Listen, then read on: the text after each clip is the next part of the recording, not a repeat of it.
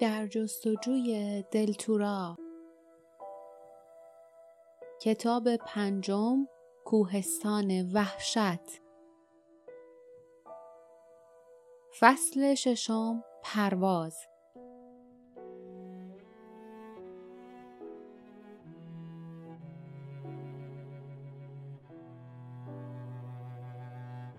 لیف از شنیدن صدایی بیدار شد. نزدیک سحر بود. جاسمین و باردا قبلا بیدار شده و اسلحه هایشان را برداشته بودند و داشتند مخزن تاولها را به کمربندشان محکم میبستند. ایلسا، مرین و برونا از چشمه برمیگشتند. لیف همچنان سر جای خود ماند و به رویایش فکر کرد.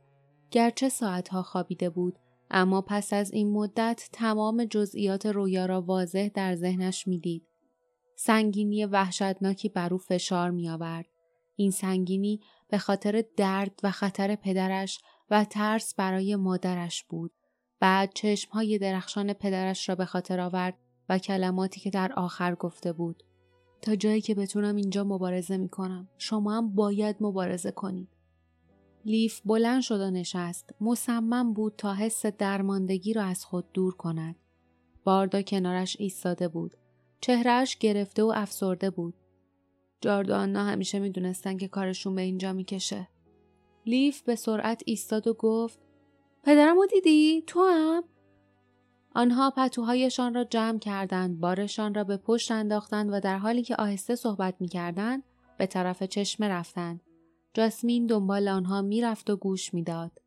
باردا گفت تا خوابم برد خواب دیدم. می‌دونستم تو هم همین نقشه رو کشیدی لیف. اما می‌خواستم با چشمای خودم ببینم که جاد چطوری از عهدش برمیاد. چیز زیادی دستگیرم نشد اما دیدمش. اون تو سیاه جال بود. با قل زنجیر به دیوار تکیه داده بود. با یادآوری این خاطره دستش را مشت کرد. کاری دستم بر نمی اومد. کاش به اون گفته بودم. لیف توضیح داد. اون می‌دونه. می‌دونه که داری موفق میشیم. همین به اون امید میده. باردا گفت تونست صدا تو بشنوه؟ لیف جواب داد نه طور دیگه فهمید. به کنار چشمه رسیده بودند. وقتی برای صبحانه میوه های خشک و بیسکویت های سفری را که با آب شیرین خیس کرده بودند با عجله خوردند لیف درباره ملاقات فالو در زندان برگشت گفت وقتی باردا شنید که او را به جای شاه اندون گرفتند با اندوه خندید و گفت مامان پیر و عزیزم اگه اینو میشنید احساس غرور می‌کرد.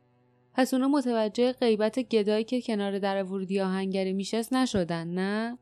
لیف گفت نه یا اگرم متوجه شده باشن فکر می‌کنن تو رفتی یه گوشه دیگه شهر و چهره در هم کشید. ادامه داد اما ماجرای من فرق می‌کنه. وقتی دردسر شروع شد اونا به خاطر سابقه پدرم رفتن آهنگری و متوجه شدن که من نیستم. تمام خونه رو گشتن. باردا زیر لب گفت و کتابو پیدا کردن. چند سال پیش به جارد گفتم که باید اون کتاب از بین ببره اما این کارو نکرد. اون می‌گفت این کتاب خیلی مهمه. لیف صدایی از پشت سرش شنید و برگشت. جاسمین بود که کولش را دنبال خود می‌کشید. دهانش بی حرکت بود و در چشمانش غم موج می‌زد. لیف فکر کرد دلیلش رو حدس می‌زنم. جاسمین در جواب سوال ناپرسیده لیف گفت دیشب اصلا رویا ندیدم. وقتی از آب چشمه میخوردم سعی کردم که پدرم رو تصور کنم. اما وقتی نگهبان اونو بردم من خیلی کوچیک بودم. قیافش اصلا یادم نیست. حالا هم برام دیگه خیلی مبهمه. به همین خاطر من من این فرصت رو از دست دادم. لیف زیر لب گفت متاسفم. جاسمین شانههایش را بالا انداخت و موهای سیاهش را پشت سرش تکان داد. شاید اینطوری بهتر باشه. پدرم این همه سال زندونی بوده. کی می‌دونه که اون چه زجری کشیده؟ این فکر عذابم میده که واسه کمک به اون کاری از دستم بر نمیاد. همون بهتر که فکر کنم اون مرده مثل مامانم. بلا فاصله رویش را برگرداند و گفت بهتر عجله کنیم. با این حرفای بیفایده وقتمون رو تلف می‌کنیم. او رفت و کری هم پرواز کنان به دنبالش. باردا و لیف هم به سرعت کولهشان را بستند و دنبالش رفتند. هر دو می دانستند که در پشت حرفهای خشن جاسمین غم و اندوه بزرگی نهفته است. هر دو دلشان می‌خواست می توانستند کمک کنند اما کاری از دستشان بر نمی آمد. هیچ کاری نه برای جاسمین یا پدرش نه برای پدر و مادر لیف نه برای هزاران نفر دیگر که قربانی بیرحمی های ارباب سایه ها بودند به جز لیف در آن سوی بیشه وقتی به محلی رسید که کینها و جاسمین منتظرش بودند اندیشید به جز کاری که الان داریم انجام میدیم.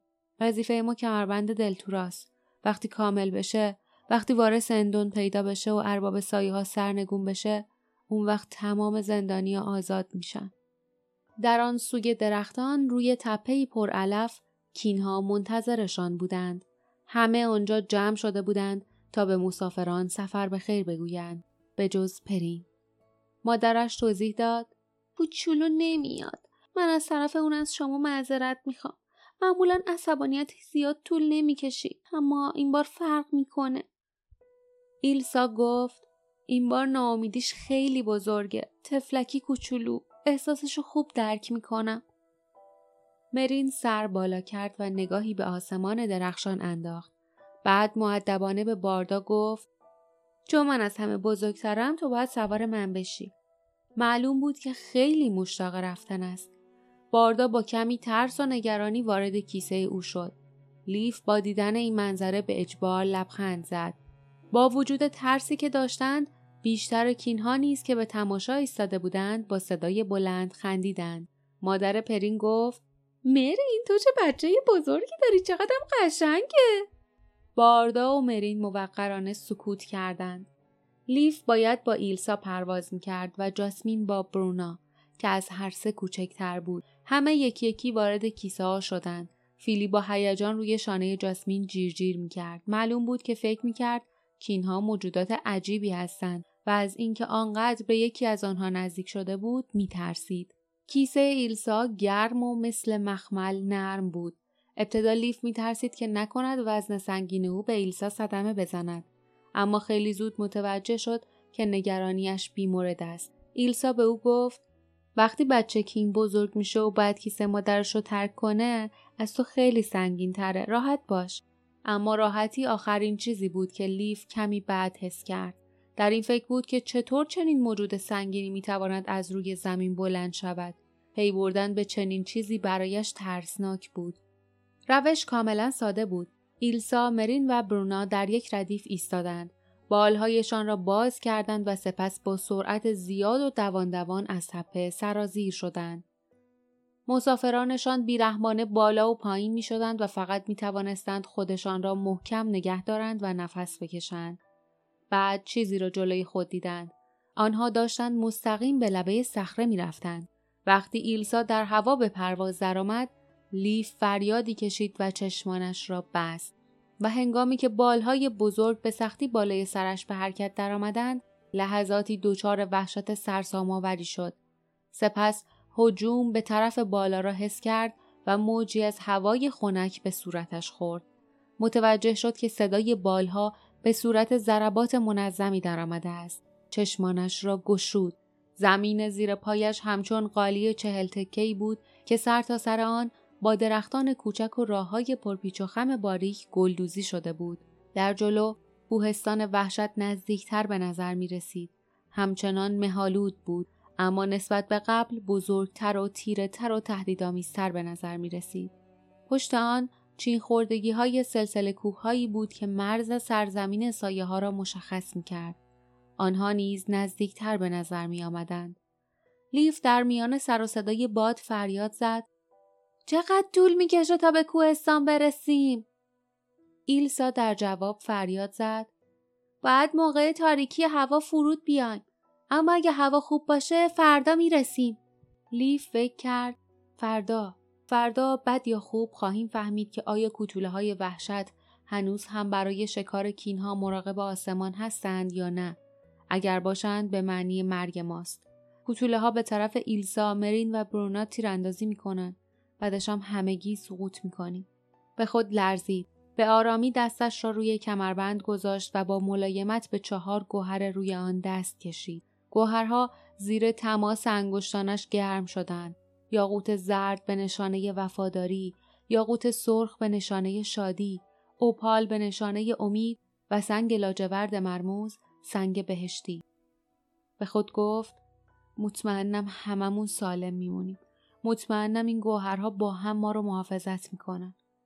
اما حتی وقتی اینطور فکر می‌کرد کلماتی از کتاب کمربند دلتورا در ذهنش نقش میبست. هر گوهر جادوی خاص خود را دارد اما وقتی هر هفت گوهر با هم باشند افسون و جادویشان بسیار نیرومندتر از تک تک آنهاست. فقط کمربند دلتورا به همان صورت کاملی که نخستین بار به دست آدین ساخته شد وقتی به کمر وارث حقیقی بسته شود چنان قدرتی دارد که دشمن را شکست دهد. هشدار واضح بود. گوهرهایی که لیف و همسفرانش در اختیار داشتند فقط می توانست آنها را در راهی که پیش رویشان بود کمک کنند. اما نمی توانست نجاتشان دهد. لیف مواظب بود که انگشتش روی اوپال نلغزد. دلش نمی‌خواست بخشی از آینده را ببیند. اگر آینده ترسناکی پیش رو می داشتند دلش نمی‌خواست آن را ببیند. او به موقع خود با سرنوشتی که برایش مقدر شده بود روبرو می‌شد.